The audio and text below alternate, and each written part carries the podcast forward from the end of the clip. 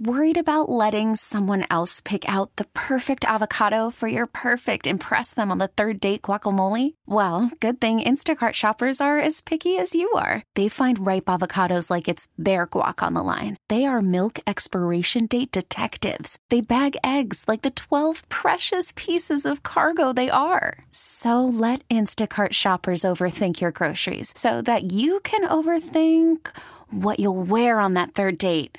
Download the Instacart app to get free delivery on your first three orders while supplies last. Minimum $10 per order. Additional terms apply. Baseball is in full swing. NBA playoffs are heating up, and your NFL team is gearing up for training camp. Listen to the latest on the teams you love here on the Odyssey app. The biggest sports radio stations in the country, providing unrivaled local coverage of their teams, all in one place.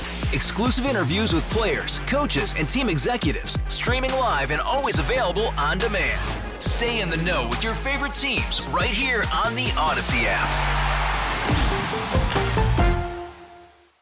All right, speaking of not going well, can we please update everyone on ChiefsAholic? Because, my gosh, that is the gift that keeps on giving. Well, he was in court today. Yes. Federal court. Yes. Pleaded guilty to just about everything. As I go through the stack to try to find that story. Well, how are you going to say, okay, I didn't really rob 36 banks, it was 35? Like, whatever the number is. He did admit to robbing 11 banks. He admitted to the exact amount of cash that he got from each of those banks. He admitted to cleaning that cash, which was alleged through casinos. But that's not even the funniest part. By cleaning, you mean laundering. Uh-huh. Yes. In crime lingo, it's cleaning. Yeah. All right, so listen to this. Is it Xavier Babudar? Xavier is how they said it in the documentary. Thank you, Sam. Xavier Babudar, known as the Kansas City Chiefs superfan ChiefsAholic, pleaded guilty in federal court today to three charges in connection with a string of robberies or attempted robberies at banks across seven states in 2022 and 2023. He pleaded one count guilty of money laundering, one count of transporting stolen property across state lines, and one count of bank robbery. Why do they do that? To preserve if something would happen and he would get out, you have other charges that you could file? Theoretically, I mean, yeah, that theory works.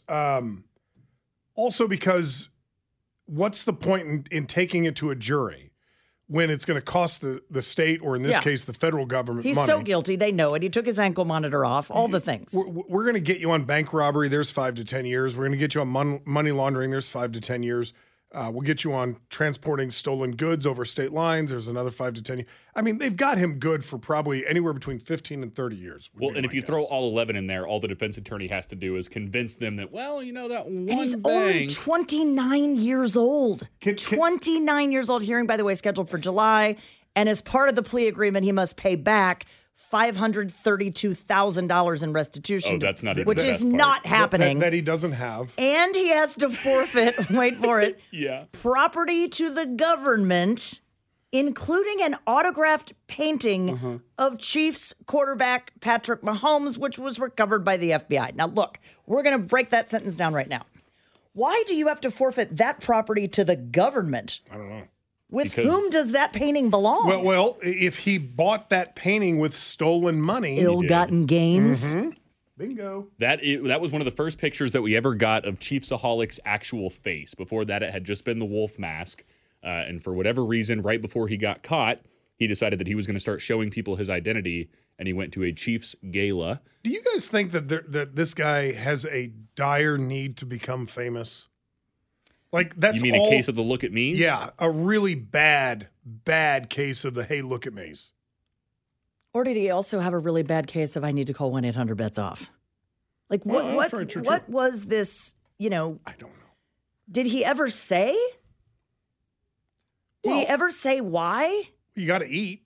Okay, but there are other ways to make money. I mean, we've always said like robbing a bank is one of the statistically stupidest ways. The worst, stupidest ways. Well, they did figure out for a very quick, short payday. In their research for the documentary, and I could be wrong on this because I never saw the documentary, I just read about it, but I believe that they did figure out that he worked at some sort of warehouse prior to his crime spree. At some point, he was no longer working at that warehouse and somehow continued bringing in the dough. Okay. Is that the last we hear about it? Taking the dough. The documentary, by the way, is horrible. Do not waste your time. It's horrible. They talked to one girl who met him like once, and they talked to like another super fan that's like, we didn't even really know his first name. We just knew one day he was supposed to be at the game and he wasn't. He also had no affiliation to K State, who he also claimed to be a super fan of. I don't know. Just an interesting guy. The whole thing. He's not interesting. No, it's pretty interesting. No, he's not. He is a glutton for attention. That's all he wants is attention. I want to know what happens to government property seized in cases like this. This is a signed Patrick Mahomes painting. You know, I'm not saying this hangs in some attorney's office, but what do they do? Do they auction it off for charity? They put it on eBay? Well, I would imagine if he owes $530,000 in restitution or whatever you said it was, my guess is that they auction off this signed Patrick Mahomes painting. And that money goes toward the restitution. Oh, I would say they're completely separate. They're still going to auction it off, though, just to take in the money. And do what? Put it in the government coffers? Kitty? Yeah. Okay. I have... How do I say this? ChiefsAholic drives me crazy. For more reasons than just his criminality. This is a guy who so desperately needs attention. Okay. Can I read the attorney's statement? Oh, please. Is it his attorney? Yes. Of course. Today was a big day for Xavier Babudar. From the beginning of this case, the government has been blitzing, and Xavier's pocket was collapsing. Okay. But today, Xavier stepped up to the pressure and took responsibility for his actions. If you know anything about him, if the Chiefs Kingdom knows anything about him. We don't. It's that even when Xavier was under pressure and he stumbled and fell, he did not let his knee touch the ground because he knows there is still hope. Now I hate this. The attorney literally released a statement with tongue-in-cheek, bizarre football references when, if you remember, I mean, and we can make fun of this and like, what is he thinking? 9 bank robberies. The victims of those robberies who were the tellers who were there when he walked in and, you know, threatened. I hate this attorney. With an airsoft gun, there by the way. Are actually traumatized victims at some, if not all, of those banks. Traumatized victims. Sure.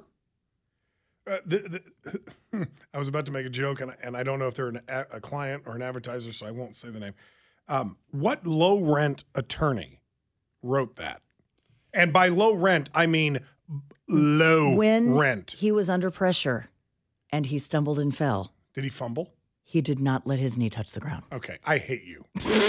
And I'm not talking to you. I'm talking to that attorney. And here's the deal. I'm not saying I hate the attorney. Like, I do. You're going to do what you do and release the statement, and you know that that's going to be a headline. The problem with all of this is there are real victims with real names and real faces who thought they were going to be shot, who it was traumatizing for everyone involved. That's why I still don't understand it's one count. And try to be moderately professional. Right. You're representing a client who did horrible things. He robbed banks, terrified people. To your point, probably sent people into counseling to deal with what they had to deal with. Yeah. And you're making football puns that his pocket was collapsing as the federal government blitzed. Come on. That's below the belt. You know better. How about something as simple as my client took responsibility for his actions. It's difficult to do. He is sorry for the victims. We apologize to all of those that were affected by his criminal behavior, and he is going to serve his sentence and get on with his life. Okay. That's it. Yeah, and leave it at that. We don't need the, and even when he was almost sacked, his knee never touched the ground. He didn't fumble. Come on. Be better. Just be better. 913-586-7798. 586-7798. All-star closer Kenley Jansen, we have a question. What's the best podcast of all time? Baseball isn't boring, baby. I'm Rob Bradford, and every single day I'm sitting down with the biggest names to show you this great game is the greatest game. It's my podcast. It's my passion. It's a cause I started more than 2 years ago and is now the most prolific national daily baseball pod there is. Another fact. So jump aboard the B.I.B. Express. Follow and listen to Baseball Isn't Boring, presented by Wasabi Hot Cloud Storage on the free Odyssey app or wherever you get your podcasts.